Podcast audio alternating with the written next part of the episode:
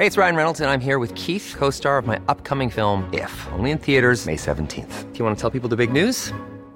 All right, I'll do. Sign up now and you'll get unlimited for $15 a month in six months of Paramount Plus Essential Plan on us. Mintmobile.com slash switch. Upfront payment of $45 equivalent to $15 per month. Unlimited over 40 gigabytes per month. Face lower speeds. Videos at 480p. Active Mint customers by 531.24 get six months of Paramount Plus Essential Plan. Auto renews after six months. Offer ends May 31st, 2024. Separate Paramount Plus registration required. Terms and conditions apply if rated PG.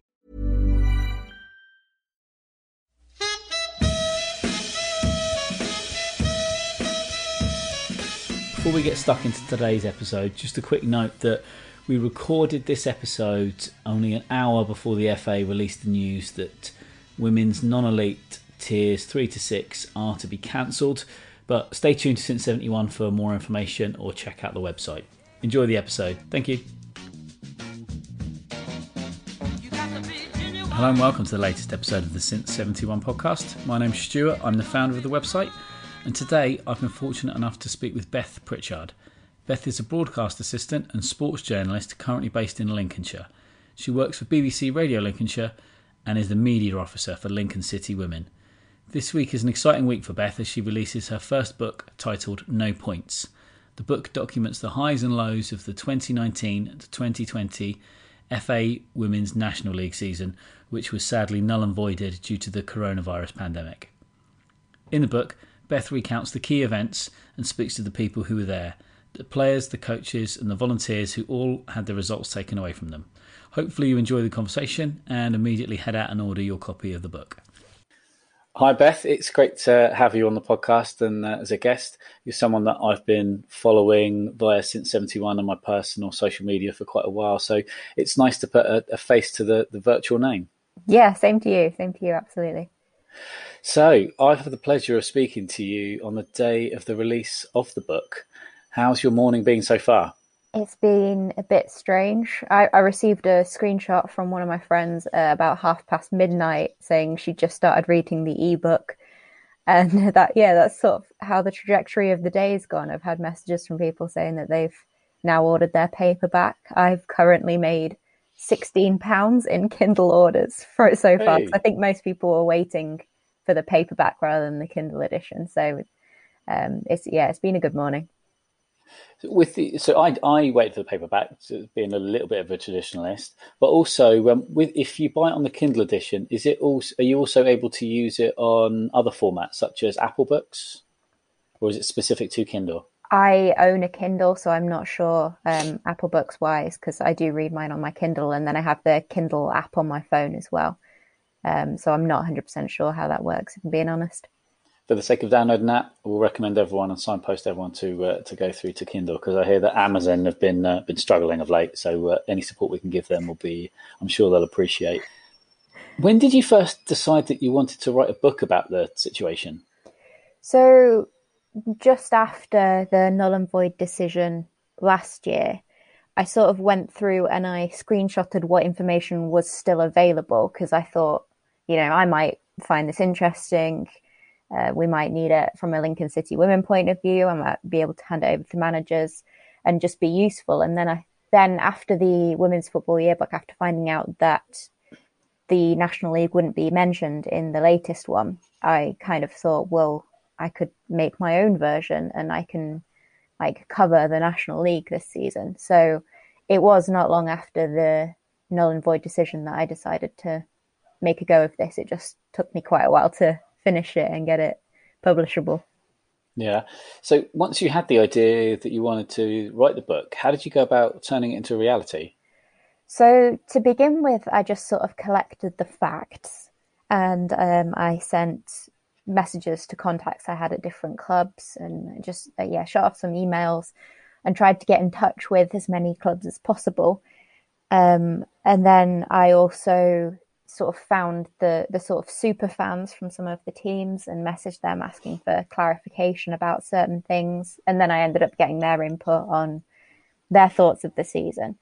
So it's sort of I started with the the statistics and then I did the research and I looked up, you know, team scores against other teams and I did particular research into the teams uh, who would have been going for promotion and just looking at how they how uh, they progressed. And then I got the people from the clubs that were involved with the book to just sort of pinpoint, you know, their game of the season or um, I forget which club it was now that had Spurs in the FA Cup, um, and we I, I, sort of got them to describe what it was like to go down to Spurs and to sort of give as much as mo- emotion as possible. So it is sort of fifty percent stats, fifty percent opinions. Yeah, it's yeah. I think it's. I'm I'm really excited to uh, to read it. As I say, I bought I bought my copy this morning, so uh, I think I, have done the. I think it's going to be with me on Wednesday. So just in case if anyone wants to try and look for any new content on Since seventy one from Wednesday onwards for the uh, for the week afterwards, they're probably not going to find too much because I'm probably going to have my head buried in a book, or with a one year old, it'll be buried in a book as during the spare moments that I probably can. But um, yeah, I'm really looking forward to it. How did you find the process of, of writing it? Did you find it easy? Did it? Did you find that you had more information than you, you thought you ever would have? Did it take a long time to sort through it, or did it? Once you started writing, you, you just went on. The momentum just carried you through. No, it was quite difficult to find as much information as possible. And then once I'd found the information, I had to verify it, obviously. So it did take quite a while going through clubs' Twitter feeds or, you know, some of the, the specialist women's outlets going through their Twitter feeds or searching their websites for keywords, etc. So it it was lengthy because I didn't I didn't want to publish anything incorrect just because I'd read it in one place. So I, I have been I'll admit in the past uni assignments etc I've used Wikipedia as a source but for this, I just I didn't want to use Wikipedia because I wanted to be 100% factual. So the actual going through collating the information, it's not quite as easy as just going, okay, on this day, this team played this team, this was the score, these were the goal scorers, because on full time where I previously got results, that those that information wasn't there anymore clearly. So you had to actually click on the fixture because it just said voided, and then you have to sort of like add up the goals yourself by counting. And sometimes it, that, that was one of my massive. Well, that was one of my pet, massive pet hates. Why the Football Association felt the need to literally void all of the results, and they couldn't just freeze all of the records that were there in place was was beyond me. And if you want to, if you want to, especially as a as a researcher for any articles that I might want to write, I, I want to go and have a look, and I want to see what the stats were for that season, uh, who played who, and it, it, doesn't make it particularly easy to do that. So um, yeah, that was a, a, really sort of frustrating decision for me, and one that probably action that didn't really need to be made. Yeah, and I sort of even from outside a research point of view. So not just it made the, writing the book more difficult, but kind of just sure the season was voided, but those games did still happen. Those those results were there. They were on X number of points at the time. So even though it didn't count, I don't see why wiping it achieved anything. So that was kind of a motivation to write the book. So I um, did. I contacted the league and said, "Can I have the tables as they were when it was voided?" So they sent me the spreadsheet. So that is in the book because because if it's not online, there needs to be a record of it. But it's really encouraging to hear that the league did engage with you with regards to this book. Did you get a feeling that they were actually quite supportive of the whole process, or was it begrudging? No, I would like to think that they they were okay with it because obviously it, it wasn't actually uh, the Women's National League decision, it was the FA's decision. So I don't think they thought I was criticizing them in any way by writing a book and saying that it, they deserve to have the season recorded. I don't. There, there was. I wasn't trying to angle it at. You were wrong to wipe the website. I was asking it like a "Why did you wipe the website?" Yeah. type thing.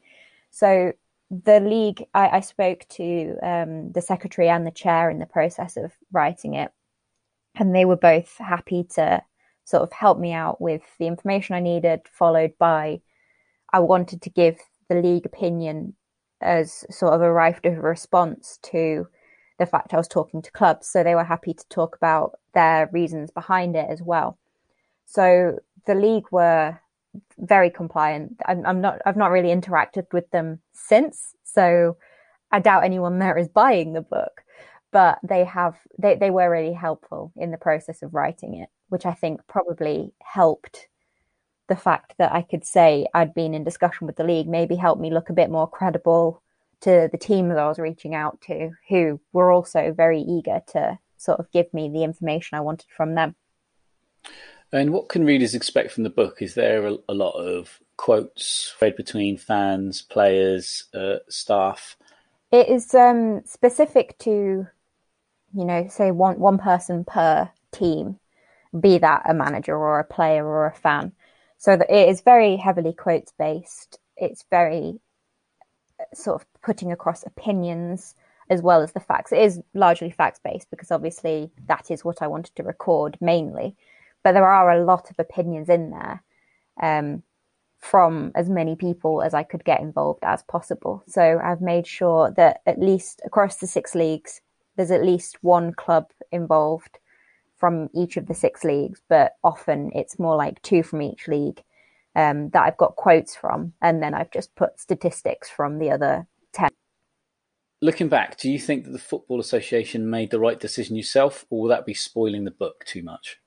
The book isn't written in my opinion. So uh, that I'm happy to voice my opinion in that I'm not too critical of the decision. To begin with, I was really angry about it because you know there was no football to go to anymore. But I I kind of I understand, and I'm not going to complain too much about it. It's been and it's gone. And um, as Carol West said when I talked to her about it, she thought that the other teams had moved on as well, and that was sort of in the past. So I'm not I'm not thrilled with the decision. I feel like maybe points per game could have worked last season because enough games had been played. But I'm not going to complain too much anymore. Um, that is, I've I've left that behind, and I'll be happy to complain about the new decision that we get. Um, but for the previous decision, I'm just looking past it now. I know for those listeners that aren't aware, we've been told by the Football Association Football Association that this week we will learn the fate of the 2020-21 uh, National League season, and um, and for the tiers below. I personally, my view has changed over the months. Initially, I was very much pro pausing the league and maybe restarting it in September as it was left off it might mean that the league was finished a little bit earlier next season, or it might mean they get to space fixtures out. But with the poor weather and mass postponements, I figured we could kind of step back a little bit, but still finish the league.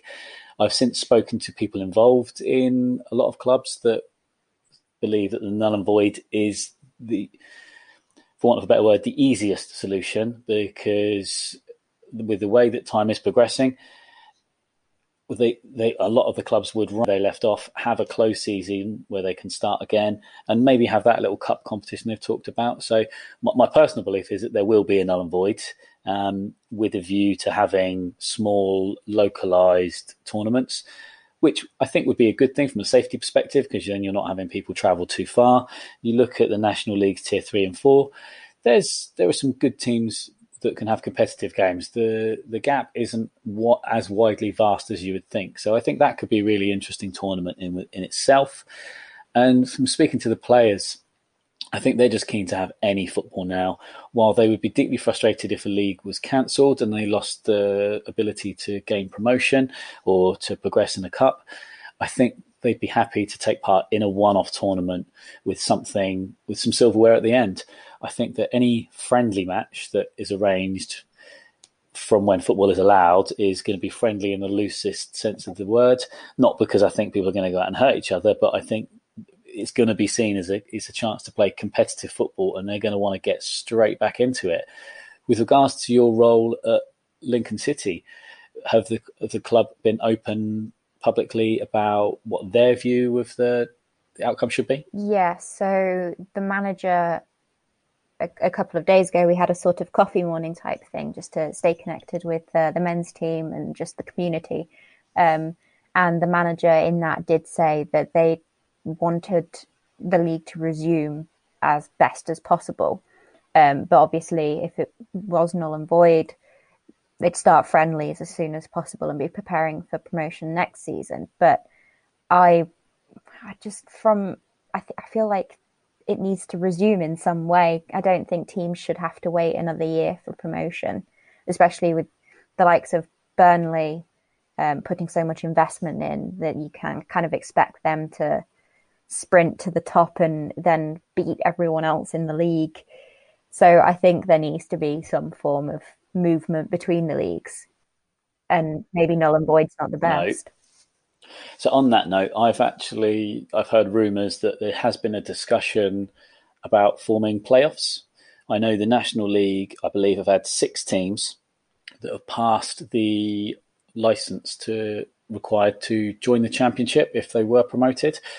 So there is a potential that you could get those six sides to compete together for promotion in a small playoff style tournament.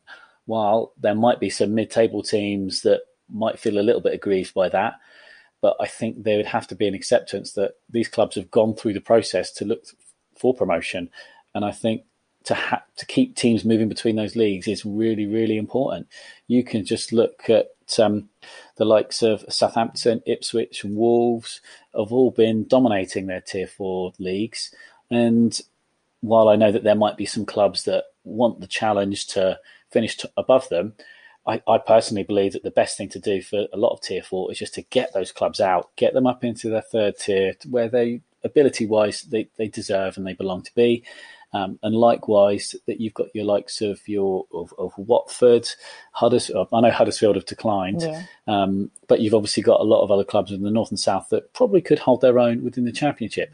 So to have that movement is vital. I know there's a big frustration within a lot of clubs within the fifth tier and sixth tier about, about the lack of movement, the one up, one down.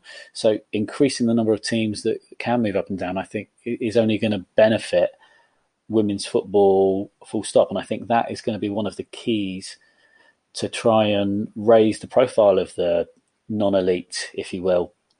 Because you can have a club that can invest a lot of money to get promoted, but if they if they don't get that one space, then you you might find that actually that, that sponsorship money, the players, then they leave the following year to go to a different. They can just leave and, and sign for a club in a higher league. So it, it's, it's, very difficult for the clubs to manage. Um, we could talk about sponsorship of the leagues, but that's a whole other episode in itself, and uh, and financial incentives. But yeah, I think it'll be interesting. I think it'll be difficult to call. Um, I think that we need to be relatively sensible and show a little bit of sympathy to those involved in the Football Association, whatever the decision is. It's always going to be a difficult one. And I think that's why today, my view is just to have some football back. However, whether it's similar to the summer series from a few years ago, just have some football back so I can go and see the players on the pitch is, is probably the most important thing.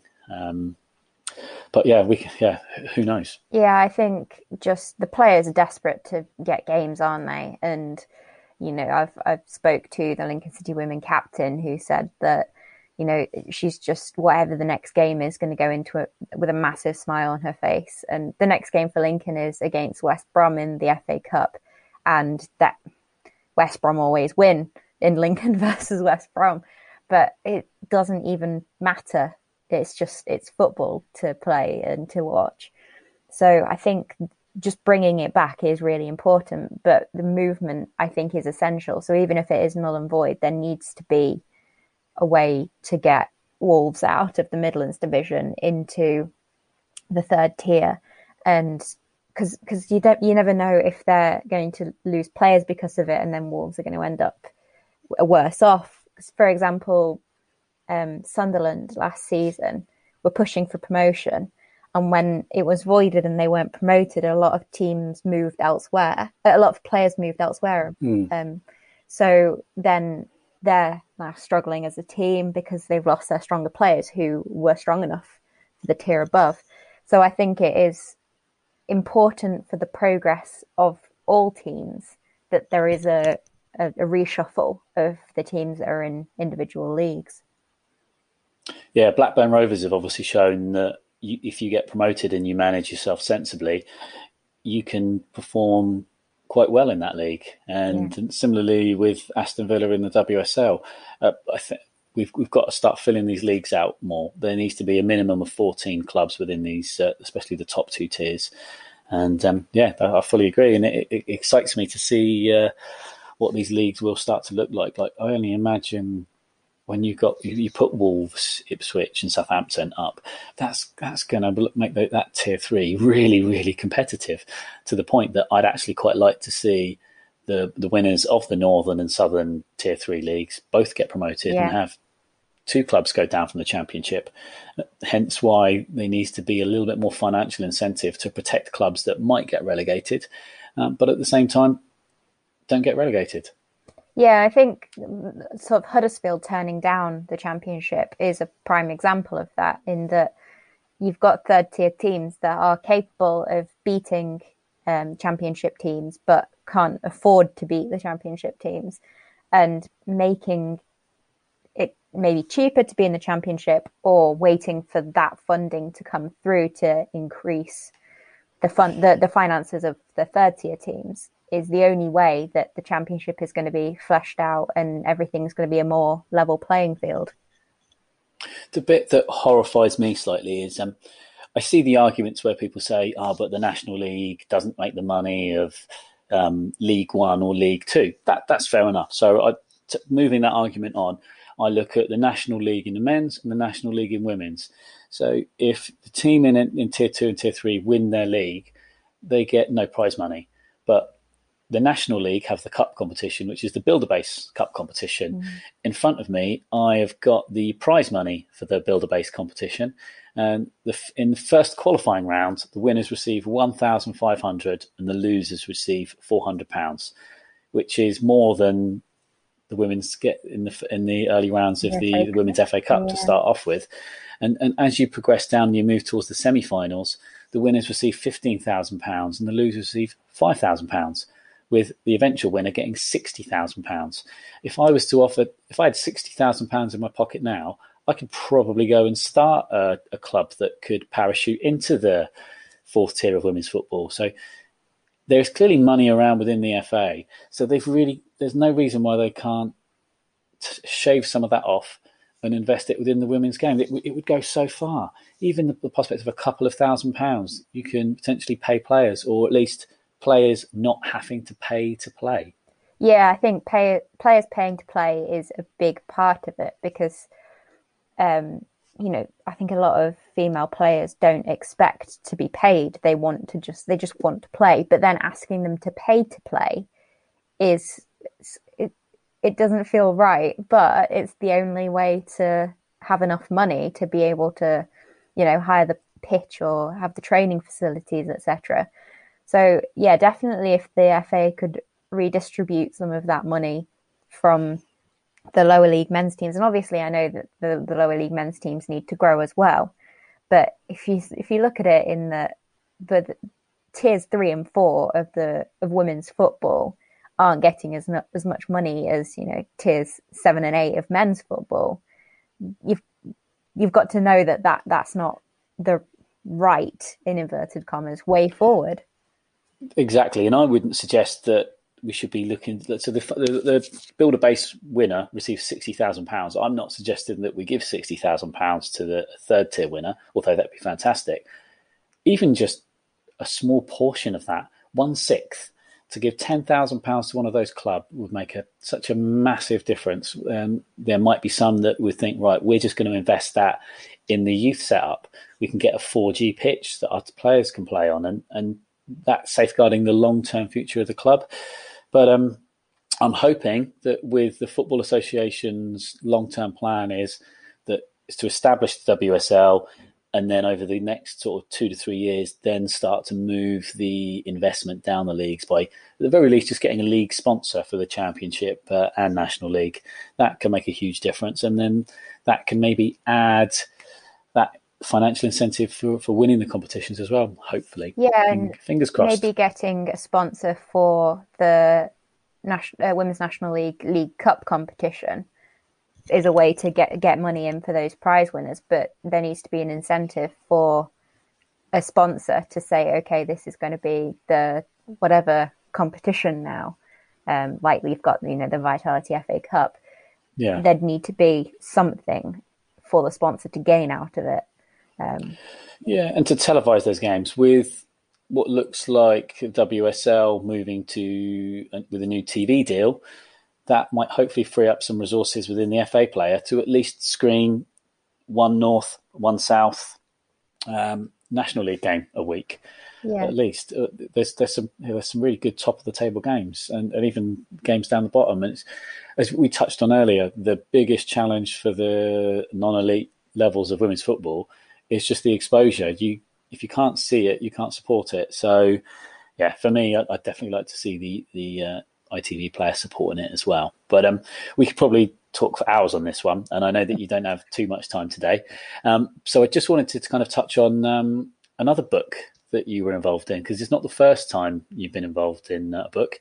You've previously been the co-author of the Women's Football Yearbook, um, a book that is really important for many within women's football and um, myself especially it's my one of my main re- resources for for research. And and for someone that is still sort of three four years into women's football it's it's a great tool for me to learn about the whole football pyramid and not just focus on uh, the WSL which which does seem to get a lot of the limelight.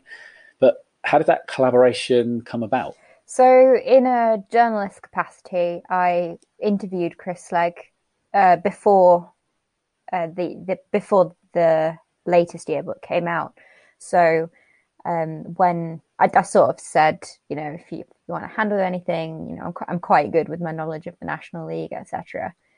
Um, so I, I, kind of offered it in a sort of an offhand. I didn't expect him to take me up on it sort of way, but then I got a message from him, just a Twitter DM saying, "Are you still interested in helping out?" Um, obviously we can't pay you for this, but if you want to, if you're happy to do some bit of work, so I just sort of jumped at the chance because, you know, it, yeah, as you said, it's a it's a big source of information, and in the women's game, that's important. And I thought helping record that would be really great. So I, I did the, the, like the write ups on the teams in the, the championship, and you know the star players wants to watch, etc and yeah, I, I learned a lot, and uh, it was really great of Chris to let me help. And when I actually saw the cover, I didn't expect my name to be on the cover because, you know, I thought maybe an inside page credit or something like that, and I was yeah, just blown away by the fact my name was on the front cover. Being given that opportunity, did that give you the impetus to to write this book? I think it probably did, yeah, because I saw how integrated that was in the women's football community. And I saw that, you know, obviously uh, Chris and Tom put a lot of effort previously into documenting all of the National League uh, in the, the two books prior. So being able to sort of fill that gap that they weren't able to, understandably, put in the latest version did spur me on a little bit. And I thought, actually, you know what? If Chris tr- trusts me to help write this, then maybe I can write my own. Do you think we'll get uh, a book on the history of uh, Lincoln women? Um, maybe eventually. I've had a, a, few thoughts about possible future books. Um, I will admit. Ah, brilliant! No, I, am as I say, I'm, I'm really looking forward to receive my copy of the book and uh, and reading it. I think the work that you're doing is is fantastic because you're you're covering so much of uh, of women's football, and women's football is is all the better for having you within it. So thank you for on behalf of everyone. How can our listeners get hold of a copy for themselves? So it's available on Amazon. Um, you just have to search for No Points or Beth Pritchard, and it comes up. It's all uh, Kindle and now for. We'll be sure to signpost all of our readers to how they can buy it either through the podcast show notes or uh, an article that will accompany the podcast episode. Um, so I've really enjoyed this. It's been uh, really nice to kind of meet you, as I say, and uh, hopefully we can uh, see each other at a game soon, perhaps at a Lincoln City women's game. Oh, you're more than welcome to come to a Lincoln City game. Yeah, it'd be a pleasure. Thank you for having me. Take care.